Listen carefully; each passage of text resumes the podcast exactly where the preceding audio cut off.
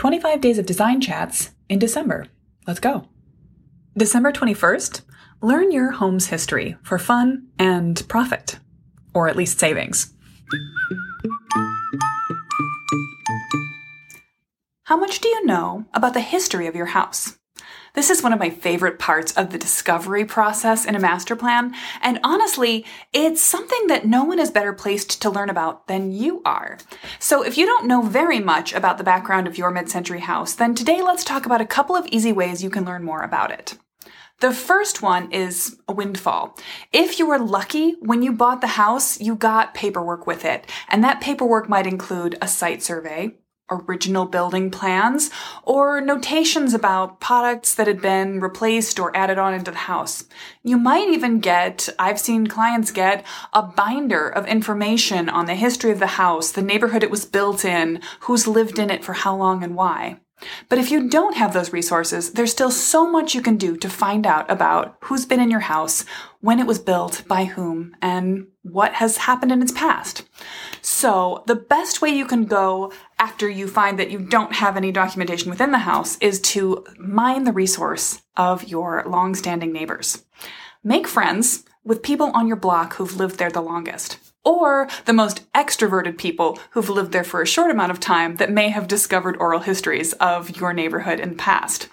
This time of year is perfect for that. A plate of holiday cookies to your eldest neighbor will absolutely win you a chat about what's been going on in their house, in their year, and in the entire time they've lived in your neighborhood. They may be able to tell you about the people who've lived in your house, or even give you maintenance tips on how to take care of it. Uh, my house was very actively main- maintained by the homeowner two houses down when the original owner got too elderly to take care of it. And he came over to my house and showed me a bunch of tips and tricks about how to take care of elderly systems and maintenance jobs he hadn't gotten around to yet that he recommended to me. It was honestly a delight. You can also check resources in your local library.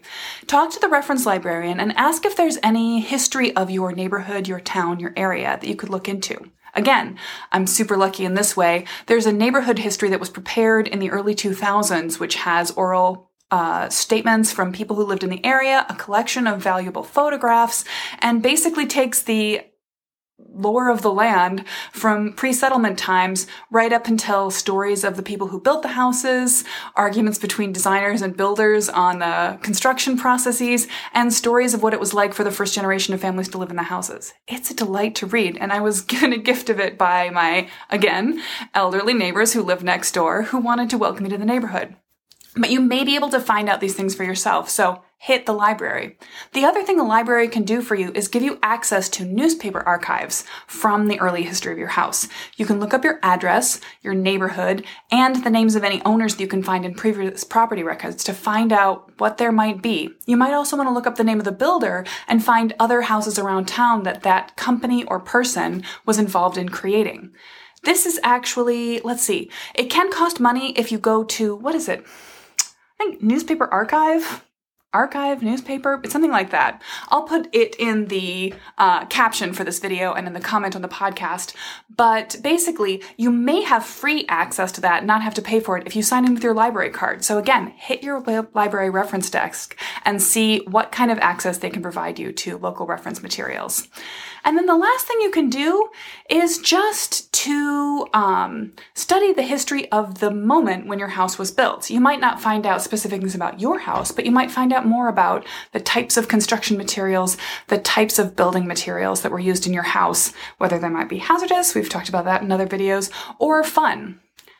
The best case scenario is that you might find that your house, even if modest, exists under some sort of historical protection or preservation, and that might even give you access to loans or grant money as you go to repair it.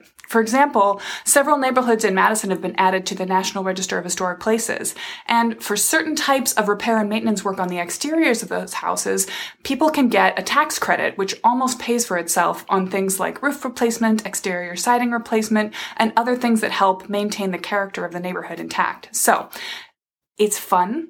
It can even be helpful, and it's certainly a wonderful way to just introduce yourself more to your house, to think of it more as something that's existed for a long period of time and that you're going to hand on to another generation in a while. Wouldn't it be fun to pass it forward with a package of information about who's lived in this house and what they've loved about it.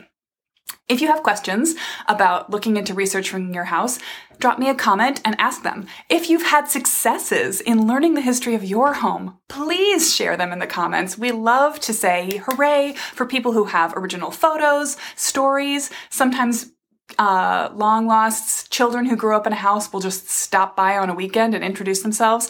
If something serendipitous like that has happened to you, please tell me about it. I love to say hooray for stories like that. And until tomorrow, What's the first thing you wish you knew about your house, and how can you go about figuring it out?